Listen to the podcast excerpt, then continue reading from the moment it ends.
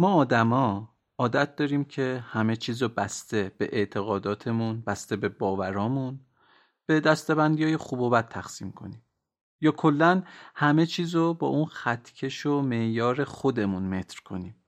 همین نگرش همین باور باعث میشه که مثلا بعضی شغل ها تو بعضی جوامع کم ارزش و یا خیلی از مواقع اصلا آمیز قلمداد بشن. چه بسا که اون شغل یا اون حرفه کار خیلی مهم و ذاتا کار مثبتی باشه.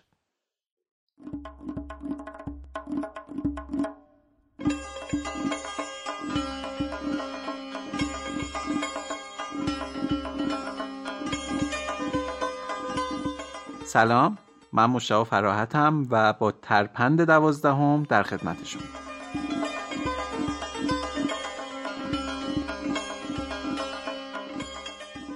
این ترپند تو مهر ماه سال 99 منتشر میشه. ترپند یعنی ضرب المثل و ما تو ترپند سعی می‌کنیم به ریشه و داستان ضرب المثل ها بپردازیم و به زبون ساده واسطتون تعریف کنیم. آخر هر قسمت هم یه سری توضیحات در مورد خود مفهوم ضرب المثل ارائه میدیم. خب حالا این شما و این هم ترپند دوازده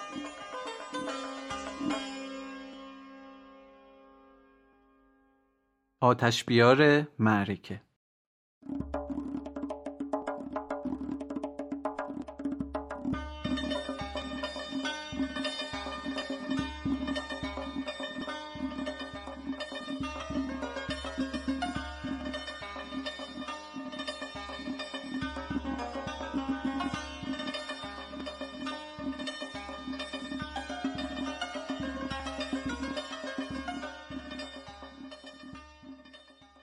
این اصطلاح در مورد شخصی به کار میره که خودش مستقیما بخشی از یه دعوا یا یه جدال نباشه. یعنی خودش عملا با کسی دعوایی نداره. ولی با انجام یه سری کارهای غیر اخلاقی باعث به وجود اومدن دعوا یا تشدید کدورت بین دو نفر یا دو تا گروه میشه.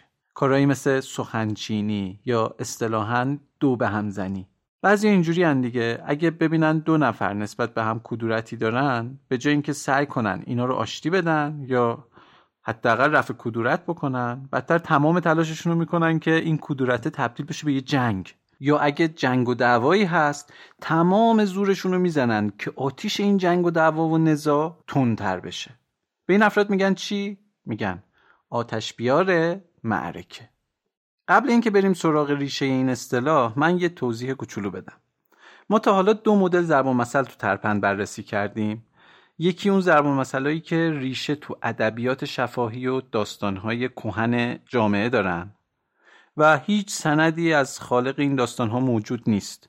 بعضیشون افسانه است و همینجوری سینه به سینه نقل شده و رسیده به من و شما. مثل چی؟ مثل داستان قوزه بالا قوز که تو ترپند دوم تعریفش کردیم. یه نوع دیگه از ضرب المثل هم اون مواردی هستن که از دل تاریخ یعنی از یه واقعی تاریخی به وجود اومدن. مثل زینب زیادی یا مثل ماستا رو کیسه کردن که اگه ترپندهای قبلی رو شنیده باشین حتما می‌دونین که یه اتفاق تاریخی باعث خلق این ضرب المثل ها شده. حالا یه نوع دیگه از اصطلاحات و کنایات هست که جزو هیچ کدوم از این دو دسته نیست. یعنی یه داستان خاص یا یه واقعه تاریخی پشتش نیست. بلکه حاصل سبک زندگی فرهنگ تفکرات و از این قبیل موارد توی یه برهه زمانی یا یه موقعیت مکانی خاصه مثلا یه شغل خاصی توی یه زمانی وجود داشته که به خاطر یه سری خصوصیات ویژه و همچنین نگرش و فرهنگ خاص مردم توی اون دوران اون شغل تبدیل شده به یه جور کنایه و ضرب المثل. مثل همین چیزی که الان قراره راجبش صحبت بکنیم مثل آتش بیار معرک در روزگاران قدیم که مدرنیته امروزی در اسباب و آلات موسیقی رسوخ ننموده بود و گستره و تنوع امروزی را نداشت ابزار اصلی مطربان و اهالی طرب چیزی نبود جز ضرب و دف که به راحتی زیر بغل گرفته و با خود حمل می کردن. گروه ارکستر معمولا متشکل بود از کمانچکش، نیزن، ضربگیر، دفزن خواننده رقاصه و یک نفر دیگر که سوژه اصلی این مقاله است. بلی آتش بیار یا دایره نم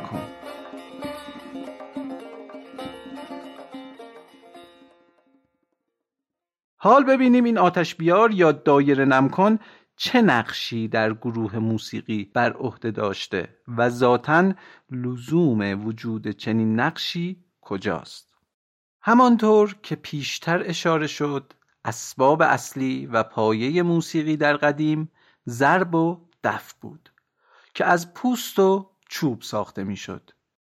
از آنجایی که در فصل بهار و تابستان به دلیل خشکی و گرمی هوا پوست ضرب و دف بیش از حد خشک و منقبض می گردید و همین خشکی تأثیر مخربی در کیفیت صدای این ادوات موسیقی میگذاشت. به همین دلیل لازم بود که پوست ضرب و دف هر چند وقت یک بار حین اجرا با پارچه نمداری مرتوب شود و مانع خروج صدای ناهنجار یا ناکوک از این ابزار گردد. این وظیفه خطیر را کسی بر عهده نداشت جز دایره نم کن. که همواره با تشت آبی که جلوی پایش بود هر از چندگاهی عمل نمرسانی به دایره ها یا همان ضرب و دف را انجام می‌داد. اما در فصول پاییز و زمستان که برودت و رطوبت هوا بالا بود پوست دایره ها بیش از حد معمول نم می گرفت و منبسط می شد و این انبساط بیش از حد همانند خشکی بیش از حد از کیفیت صدای ضرب و دف میکاست. به همین خاطر در این فصول جناب دایره نمکن به شغل شریف آتش بیاری روی می آورد و با حرارت دادن به پوست ها باعث دفع رطوبت مازاد می گشت و به جای تشت آبی که در بهار و تابستان جلوی پایش بود منقلی از آتش در مقابل خود نهاده و ضرب و دف را خشک می کرد.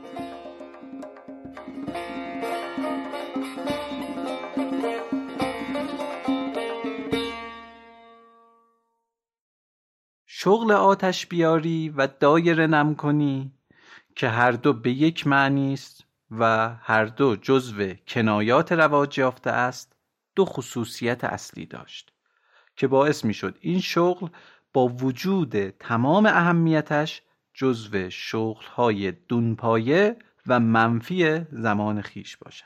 اول که این شخص تنها کسی بود در گروه موسیقی که نه نوازندگی می‌دانست نه خوانندگی نه رقص می‌دانست نه آواز و هیچ تخصصی در هیچ زمینه ای از دستگاهالات موسیقی نداشت.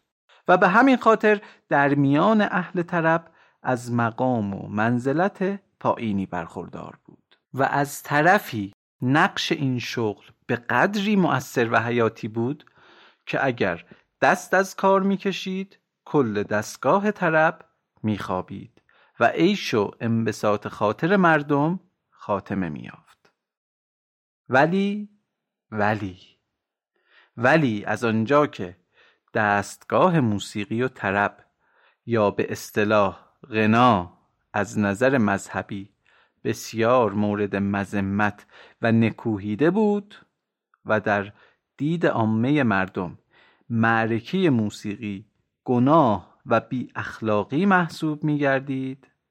همگان از این خوشی ها به حال انزجار می افتادند و لعن و نفرین کنان و اه و پیف گویان گناه اصلی معرکه را از چشم آتش بیار معرکه می دیدند و مدعی بودند که اگر این بی همه چیز دست از کار بکشد به خودی خود اسباب لحو و لعب از کار افتاده و بسات گناه و انحرافات اخلاقی برچیده می شود و این گونه بود که شغل آتش بیاری و دایر نم کنی که در دید عوام شغلی پست و عامل مفسده قلمداد می گردید تبدیل شد به کنایه و ضرب المثل.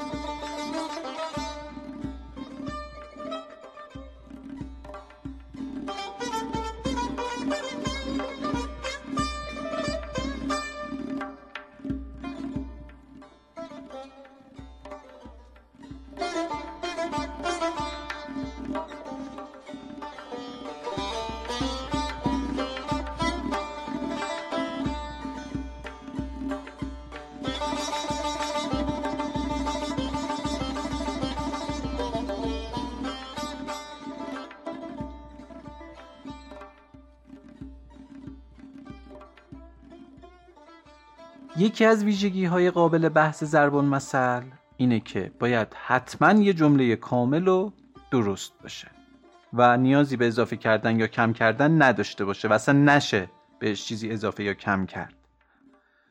و همین ویژگی باعث میشه که عده زیادی از علما ضرب المثل رو به دو دسته کلی تقسیم کنن یا اصلا فقط یه دسته رو ضرب المثل بدونن دسته دوم رو ضرب المثل ندونن. یکی از این دسته ها امثال و حکم یا همون ضرب المثله و اون یکی اصطلاحات و کنایات ضرب المثلی اجازه بدیم واسه هر کدوم یه مثال بزنم تا بیشتر مشخص بشه. مثلا میگیم هر که بامش بیش برفش بیشتر. این یه جمله کامله. تو هر شرایطی هم شما قرار باشه ازش استفاده کنی همین جوری میگی. دیگه تغییرش نمیدی. اصلا نمی‌تونی تغییرش بدی. درسته؟ ولی در مورد ترپندی که همین امروز بررسی کردیم. آتش بیار معرکه. شما مجبوری به اقتضای حال و شرایط بهش یه چیزایی رو یا اضافه کنی یا یه جاییش رو تغییر بدی. تا تبدیل به یه جمله کامل بشه که به اون شرایط بخوره. مثلا شما میگی که فلانی آتش بیار معرکه است. یا به یکی میگی که چرا آتش بیار معرکه میشی؟ شما هر جا استفاده بکنی و تغییرش میدی. چون خودش یه جمله مستقل نیست. فقط چون زبان زد شده و حالت کنایی داره بهش میگیم اصطلاح یا کنایه ضرب المثلی ولی خب خیلی از بزرگا هم اعتقاد دارن که تفکیک این دو دسته از هم به همین سادگی نیست و اصلا لزومی هم به تفکیک این دو دسته نمی‌بینن.